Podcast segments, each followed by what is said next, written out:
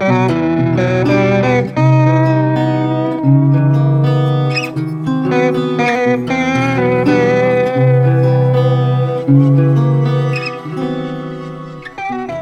in Deep Talks, un podcast completamente improvvisato che nasce dal desiderio di condividere idee, consigli, opinioni, dubbi e quant'altro riguardo la musica ma non solo. Vi ricordo che in tutte le puntate sarete in compagnia di Giovanni Candia, che vi sta parlando in questo momento, e di Moreno Magliani.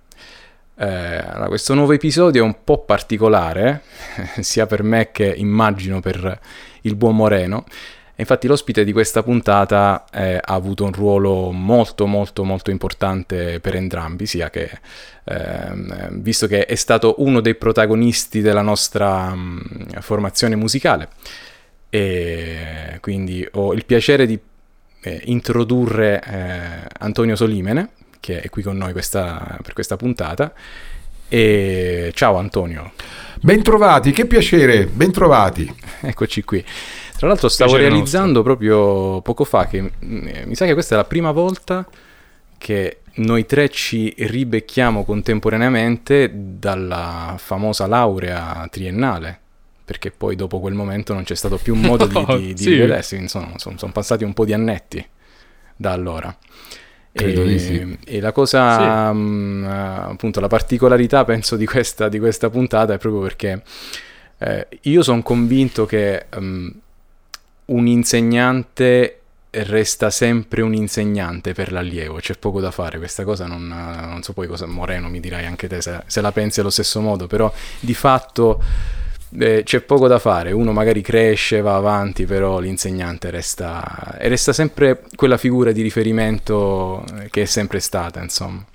E sei d'accordo con me Moreno?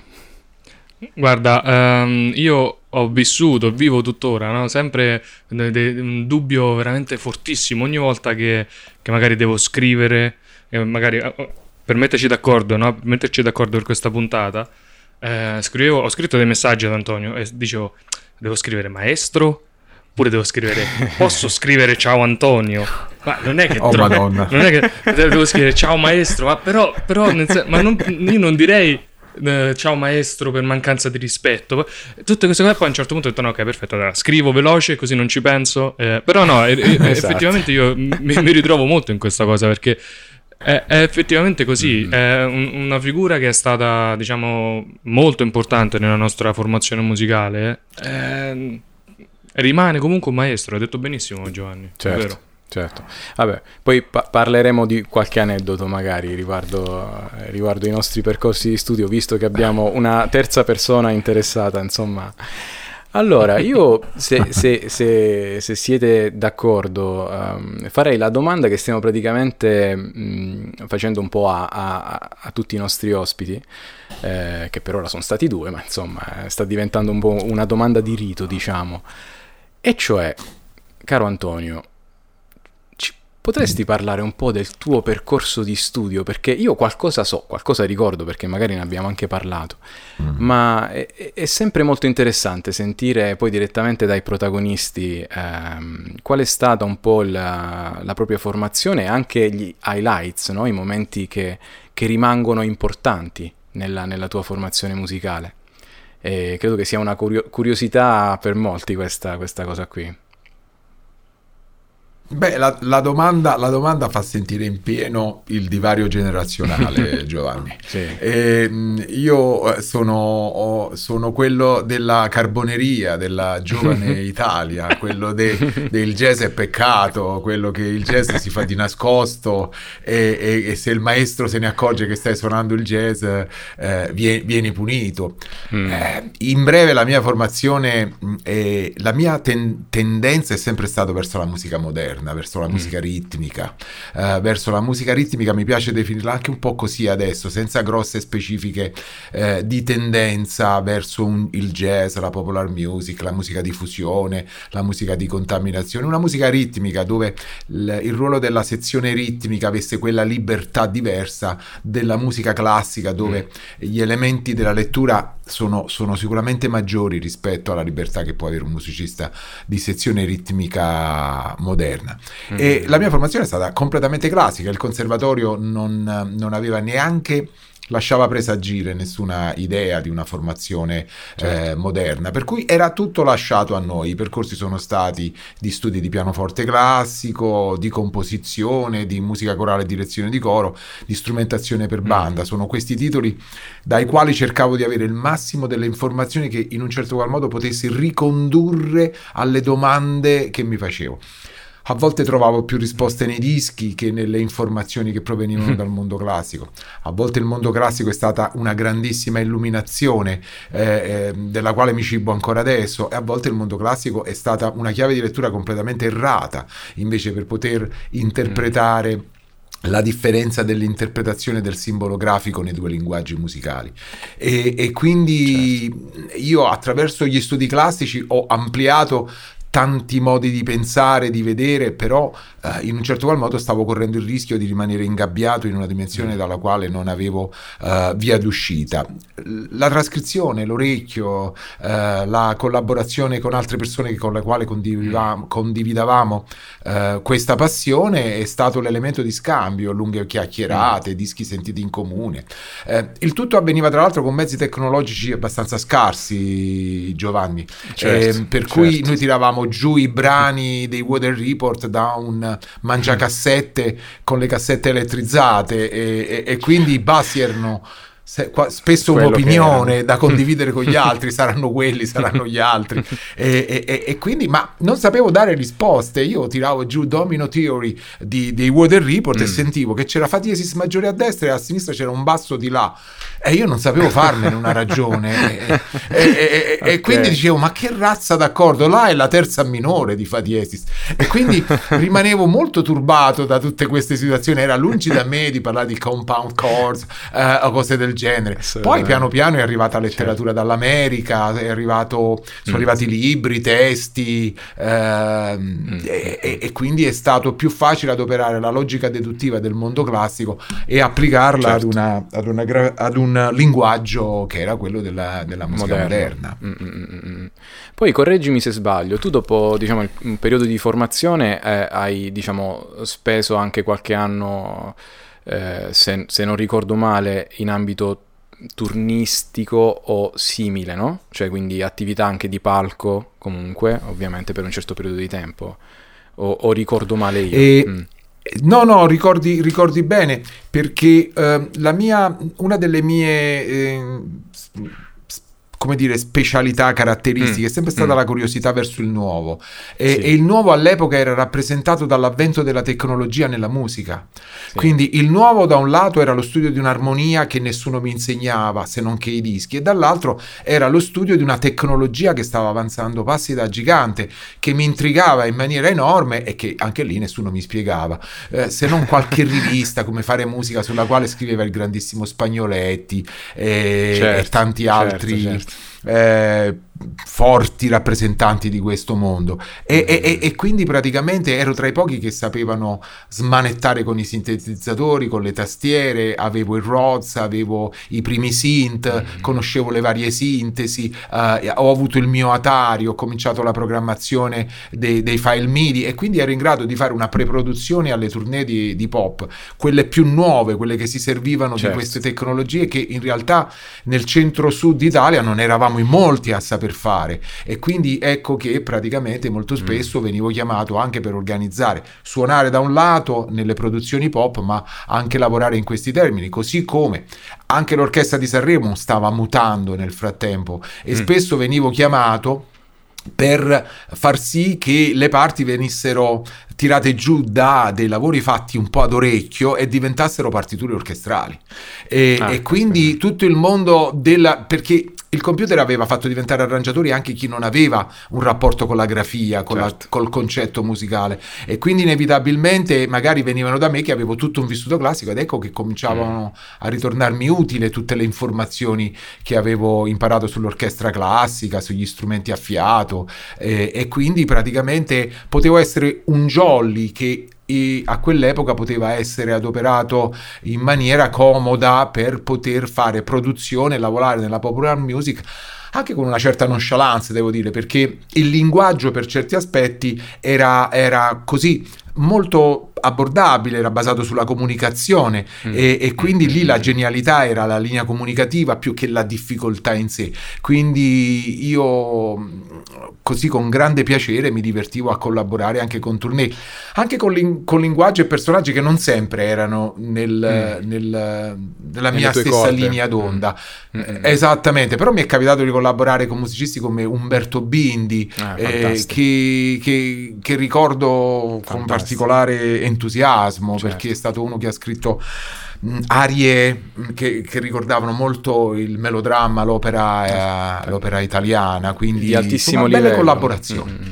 Sì, sì, sì, di altissimo livello, una popular music che affonda i piedi nelle armonie di tipo più jazzistico e nelle scritture orchestrali di tipo che ricordano un po' l'aria del melodramma italiano. Sì, sì. Eh, guarda, mi ricordo mentre dicevi il discorso, parlavi dell'Atari, della tecnologia, ho in mente una, credo sia mm. una tua foto sommerso di tecnologia sul palco, di, di, di, rack, anche perché poi all'epoca, parliamo immagino degli anni Ottanta, eh, l'hardware la faceva da padrone praticamente, no? non c'erano tutti questi... Eh, questi pra- eh, praticamente questi... sì, Giovanni. Mm, mm, mm. sì, praticamente sì, tutto... Tieni presente... Eh, che io venivo dalla, dall'elettromeccanico mm. Mm, sono mm, mm, passato mm, all'elettronico e siamo arrivati certo. al digitale, ma me li sono certo. fatti tutti. tutti. Per cui se prima andavo in giro con 400 kg di strumenti, Hammond, il Pari, eh, il, il, Rhodes oppure il CP80 della Yamaha, che sono dei traslochi, né più né meno, poi è venuto il mondo della sintesi dei sintetizzatori che basavano l'elettronica, quindi il mini mood e poi la digitalizzazione.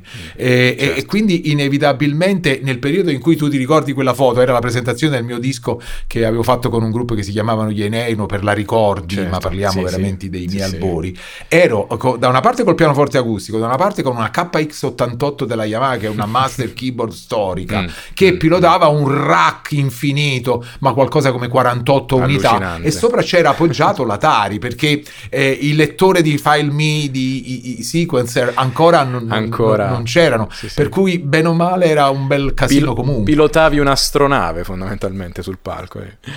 L'effetto sì, era quello. A volte avevo un po' sta sensazione, sì, a volte l'avevo sta sensazione di trovarmi dietro a un 747 che doveva decollare. decollare.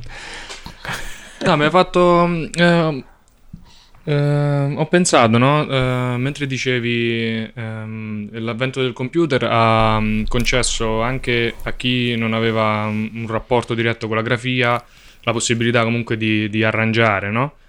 Eh, mi, certo. ha fatto, mi, ha fatto, pensare ad una cosa con la quale in realtà mi scontro, mi, scontro, mi confronto ogni giorno qui.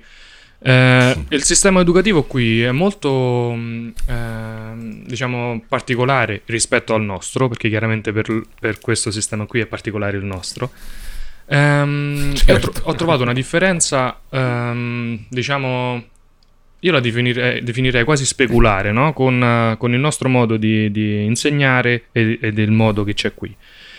Cioè, ehm, qui molto spesso la priorità viene eh, data al fare, quindi imparare attraverso il fare, non viceversa. Mentre noi abbiamo più l'approccio, eh, ok, hai bisogno di alcune informazioni di base e poi fai qualcosa, qui è, questo è lo strumento, fai qualcosa, e poi vediamo che cosa hai mm. fatto e in base a quello tiriamo fuori la teoria.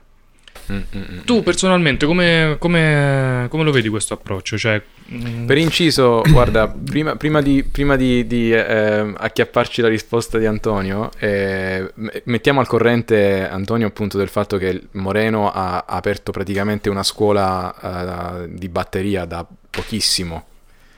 Eh, sì. Quindi la... Che bello! Sì. Fantastico, fantastico.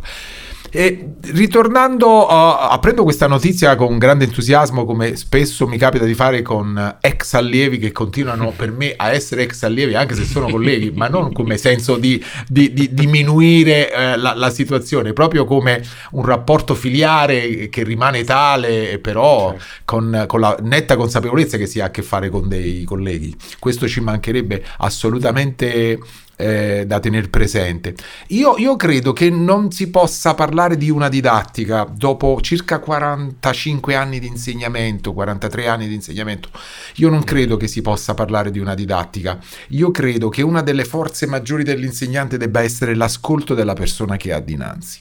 E, e questo funziona benissimo nei corsi individuali. Nei corsi collettivi è evidente che si fa una scelta e si mu- ci si muove su un valore medio. Però provo a spiegarmi cosa intendo per ascolto. Ci sono delle persone, degli allievi ai quali ehm, se io mi metto a dare tutta una serie di informazioni teoriche, li perdo da lì a, a, a, al giro di un mese e mezzo, due. Mm. Ci sono mm. altri allievi sui quali se vado dinanzi con un pragmatismo del fare immediato, si scoraggiano perché probabilmente non hanno un livello di musicalità tale da poter essere già soddisfatti anche di, un, di un'aura di gioco. Quindi probabilmente mm. nasce una frustrazione che non riescono a colmare. Io credo che il balance tra l'argomento raccontato che poi produce o una produzione diretta che poi viene codificata è figlia di un ascolto dell'insegnante, cioè una sensibilità dell'insegnante. Ti arriva un grande talento che già suona e, mm. e, è chiaro che tu immediatamente non dici ferma il suonare, ora ti faccio tutto l'escursus di quello che stai facendo. A, assolutamente, continui a farlo suonare, usi il suo linguaggio e probabilmente con delle pillole di gestione teorica lo porti da qualche parte per cercare di portarlo uno step on, no? di, di portarlo avanti. Un ragazzo che arriva e, e non ha nessuna forma di musicalità e, si può giocare più facilmente con l'intelletto. Certo. E l'intelletto certo. digerito e può diventare un fantastico sostituto di una musicalità e lo dico credendoci molto questo perché il lavoro che faccio da 40 anni è proprio questo. Io lavoro certo. principalmente per le persone con le quali io riesco a sopperire dei deficit, quindi la mia didattica mm. riesce a portare loro qualcosa di significativo. Una persona di grandissimo talento molto spesso eh, con un incontro troppo didatticizzante potrebbe fare a cazzotti. Quindi io mi metterei in ascolto. Ovvio che questa cosa si può fare nel momento in cui cui si ha una lezione individuale. Il rischio più certo. grande nelle lezioni collettive è quello di avere questi famosi valori medi, sui quali io lavoro sempre con più difficoltà. Eh, questo lo immagino perché eh, in realtà questo risuona anche con uh, uh, l'organizzazione del sistema scolastico qui eh, e qui mi riferisco proprio al sistema scolastico inteso l- l- l- il sistema obbligatorio, cioè la, la parte sì. scolastica obbligatoria. Beh, eh, qui tutto quello che tu hai appena detto è ehm, perfettamente codificato e, ehm, e, costruito. Nel senso che ehm, io ricordo che quando iniziai a studiare qui per, per la laurea, per, per, diventare appunto insegnante, la, la cosa che mi rimase più difficile capire fu esattamente come era organizzato il sistema didattico. Tutt'oggi io non, ho, non so bene eh, tutte le diramazioni mm. che hanno, perché loro fanno um, mm. una cosa che diciamo ci suona anche, magari no, a noi forse perlomeno a me suonava un po' diciamo dura, cioè loro mettono i bambini da, um, anche dal, dai primi anni di scuola, di, di scolarizzazione, davanti a delle scelte, chiaramente non i bambini in sé, ma i, i, docenti stessi, gli insegnanti stessi li indirizzano. Quindi dicono ok, allora questo bambino ha, ha più, uh, diciamo, l'indole eh, pratica, cioè lui impara tramite il fare. Ok, quindi lui si pro, eh, diciamo, per lui si prospetta più questo tipo di carriera scolastica e quindi prenderà questa tangente per cui tutti gli studi successivi che farà saranno organizzati e basati su questo sistema qui. Quindi questo ragazzo, ragazza, non si troverà mai eh, in una classe di scuola superiore dove eh, si parla di, di, cose teoriche o molto approfondite, ma eh, diciamo si, si, si, troverà in situazioni dove quindi lui più o meno sarà a proprio agio. Questo si traduce chiaramente nel fatto che qualora lui nel, più avanti volesse mirare per esempio ad arrivare all'università dovrà fare delle, delle integrazioni. Però mm. c'è una sorta di. non so come chiamarla bene, non mi viene adesso bene la parola in italiano, però di, eh, cioè viene incanalata da prima la situazione, per cui è come se ci fosse già una predizione no, di come si svolgerà Ottimizzazione delle risorse. Sì, cioè loro sanno Pro- che... Proprio un'ottimizzazione della risorsa che è, che è, la predisposizione, l'attitudine dell'allievo. Mi sembra fantastico quello che dici Moreno, veramente invidiabile come, come soluzione. Sì, eh, io lo, lo, vivendolo ogni giorno, io adesso sono un paio di mesi che lavoro anche in una scuola Uh, anche, anche, le età qui sono diverse, quindi qui eh, la chiamano una scuola di base, ma in realtà i bambini iniziano che hanno, eh, mi sembra, 4 anni e, e, e ci, sta, ci, rimangono fino a quando, quando, ne hanno 11, 10 o 11. Eh, io lavoro in questa, in questa, scuola qui e ho a che fare con bambini dai 6 agli 11 anni. Ehm, mm. Quindi diciamo la vivo anche personalmente questa cosa e mi rendo conto del fatto che eh, un, una, ottimizza assolutamente le risorse. La, il risultato è molto più visibile nella scuola secondaria. Eh? E anche lì ho avuto delle esperienze lavorative e posso dirti mm. che effettivamente lo tocchi con mano. Ehm, però qual è stata la cosa che mi sono domandato? Cioè, la cosa che un po' mi mancava uh, era um, pensare, ok, ma se tutti i ragazzi qui dentro sono dello stesso livello, rimarranno sempre più o meno dello stesso livello. Mentre, stando in una classe mista, dove magari potenzialmente c'è un ragazzo, un, un gruppo di ragazzi più, che stanno più avanti, magari che hanno un intelletto più sviluppato, che sono più portati per... o comunque che stanno più avanti semplicemente, magari possono fare loro da trazione. Invece qui ragionano, no, se quelli mm, sono portati per, fare, per, per stare più avanti, devono stare insieme a quelli che vogliono andare più avanti altrimenti vengono trattenuti da quelli che non, non riescono. Io, io, io, io, ho avuto anche io tutta una serie di, di sensi di colpa nei riguardi di, questa situazione, però, però proprio anche frutto di, di, di, lunghe discussioni fatte ultimamente anche nell'ambiente lavorativo mio, e, e viene fuori che il rischio grande poi diventa di non riuscire ad adoperare due linguaggi più adeguati per ogni livello. Cioè, io provo ad immaginare un lab nel quale c'è un batterista che ha problemi ritmici, no? Eh, e, e, e, quindi deve fare un percorso di un certo tipo. E nello stesso lab, probabilmente, c'è un bassista che ha un groove certo. pazzesco certo. ed un certo. pianista che già improvvisa a buon livello. Mm. Eh, io, io, tendenzialmente ho proprio difficoltà nella scelta del linguaggio da adoperare mm. e nella scelta degli obiettivi. Quindi, magari il batterista è vero che si troverà trainato dagli altri e potrebbe fare passi da giganti molto più velocemente, ma è molto più verosimile che il batterista, l'insegnante e gli altri due inse- eh, allievi si trovino in un meccanismo frustrante ad altissimo livello di frustrazione. È frustrante per il batterista che si sente stupido Certo. È frustrante e non lo è perché semplicemente deve ancora fare dei, degli step. Ecco, io ci tengo, ecco, mettendolo in questo modo non sento più un senso di colpa. Sento che io potrei essere utile per quel batterista accomunandolo ad una persona che ha problematiche simili e potendo fare degli studi e adoperare delle, eh, dei metodi, del, degli obiettivi Mirati. più unitari che, mm. che, mi consentono, poi e deve essere l'insegnante il grande trainer. E su questo aspetto certo. forse voi un po' mi conoscete. Io, io, cerco, anche se ho un allievo che ha i primi passi, di essere sempre uno che pone un obiettivo più elevato. Quindi magari è compito dell'insegnante quello di, di, non, di, non, abbassare l'obiettivo. Però nel frattempo certo. gli altri che suonavano a un certo livello si sentono frustrati e demotivati e cominciano a suonare peggio. O non vengono nel lab e te li trovi assenti nel lab. L'insegnante è frustrato perché a sua volta sente il, il, disagio di quello per cui vado troppo lento e il disagio di quelli per cui vado troppo veloce.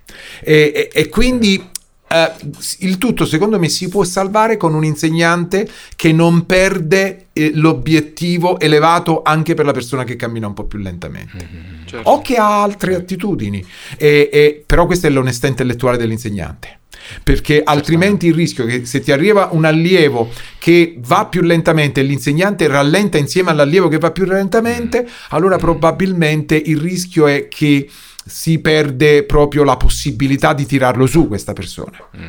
Certo, certo credo, questo è il mio pensiero, vi ripeto, sono domande sulle quali si possono trovare risposte sì, non assolute, sì. le mie sono figlie di, di tantissimi anni di, eh, di, studio in questa direzione. Appunto, no, ma, ma esattamente, la... ma anche, mm. anche, con me, è, è, il frutto è, cioè questo, questo, ragionamento è il frutto del confronto dal mio punto di vista, perché chiaramente io non ho la tua esperienza, i due anni di esperienza ancora ma ho vissuto comunque due sistemi diversi. Io ho assistito, certo. diciamo, da, dal vivo eh, ad una, una classe, va, era un, eh, diciamo un quinto, l'equivalente del nostro quarto o quinto superiore, è di una ragazza che era talmente frustrata che scoppiò in lacrime dicendo no, io non, eh, non riesco a tenere il passo, voglio andare diciamo un livello, mm. uh, un livello sotto.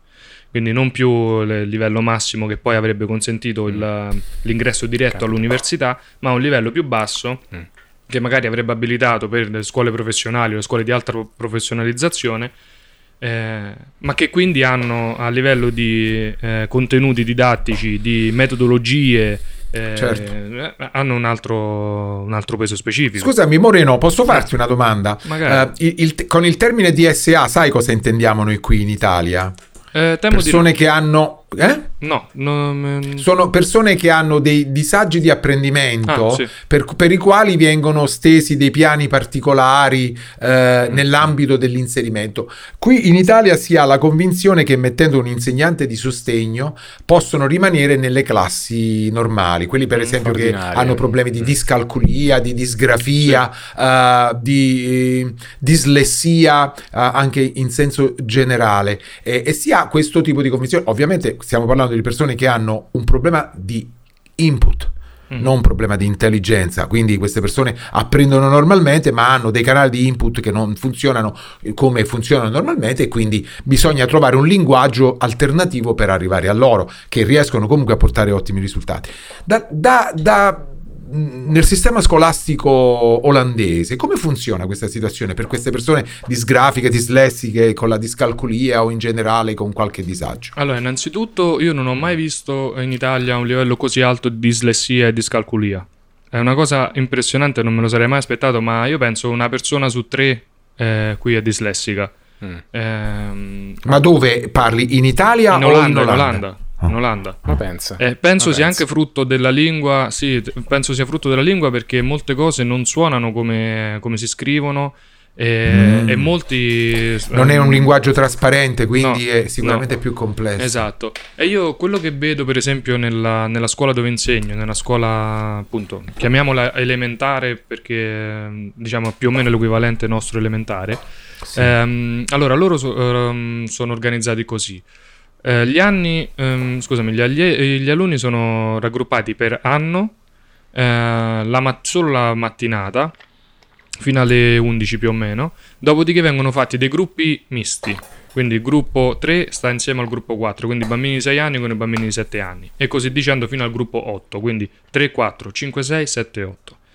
Loro fanno questa cosa, non, lo fanno tutte le scuole, eh, lo, fanno, lo, fa questa scuola qui che si chiama Iena Plan School, quindi è una, metodologia particolare, si chiama Iena Plan, ehm, dove loro credono nel fatto che i bambini, stando a contatto de, a, a turno con dei bambini più grandi e più piccoli, imparino a vicenda.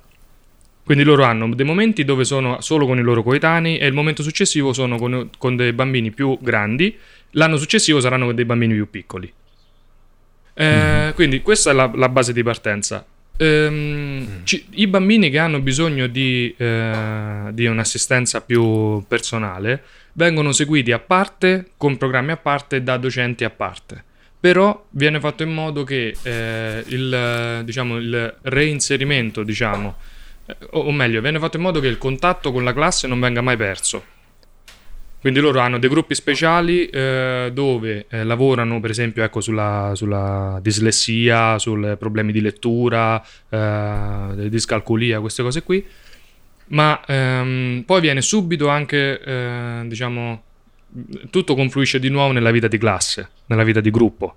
Quindi non vengono mai mm. esclusi, diciamo, tra mm. virgolette, come a dire, ah no, voi state fuori. Per esempio anche nel, per quanto riguarda le lezioni di, di musica, eh, loro Um, mi hanno chiesto proprio esplicitamente di, uh, ris- di, di, fare le lezioni in determinati orari così che anche loro potessero esserci, altrimenti loro sarebbero stati nelle, nella, nell'ora di... Dalle 9 alle 11 in genere hanno un, un programma che cammina per, per, loro, dedicato sì, a loro. Sì, loro dalle 9 alle 11 eh, hanno questa... Eh, no, scusami, dalle 9 alle 11 hanno una cosa di gruppo, quindi stanno tutti, tutti sì. in classe insieme, dalle 11 in sì. poi vengono smistati. Allora, chi deve, fare, chi deve lavorare su determinate cose... Poi, ti ripeto, questa è una scuola molto particolare cioè una, particolare. Eh, particolare nel senso che eh, lavorano a progetti, eh, quindi ogni settimana c'è un progetto nuovo e, um, e tutti il metodo di insegnamento è concentrico, quindi eh, loro prendono un tema e man mano si addentrano sempre di più in questo tema. Quindi chi ha più possibilità va sempre più in fondo, eh, chi ha meno possibilità rimane un po' più in superficie, quindi magari impara meno nozioni, ma comunque e loro vengono dopo pre, eh, prelevati, tra virgolette, quindi portati diciamo con, con l'insegnante di sostegno e poi dopo rientrano in gruppo. Quindi questo è, come, è quello che ho vissuto io finora. Molto, molto, molto interessante, interessante. Quello, mm. quello, che proponi, mi trova, mi trova molto concorde. Sì, Benissimo. perché loro dicono, cioè se, se a loro eh, sarebbe giocare impari, no? è, è, come se eh, a loro mancassero dei, eh, dei, dei codici che mm, poi non gli permettono di, poi di, di godere no, della vita di classe, di, di, mm. di, stare mm. al passo con gli altri. Certo. Sì, proprio certo, a livello certo. di integrazione. Fantastico, interessante, molto interessante. Bene, con questa eh, riflessione e testimonianza di Moreno, io direi di fermarci qui per il momento e come sempre vi do appuntamento a fra una settimana con una nuova puntata di Deep Talks, sempre in compagnia di Antonio Solimene.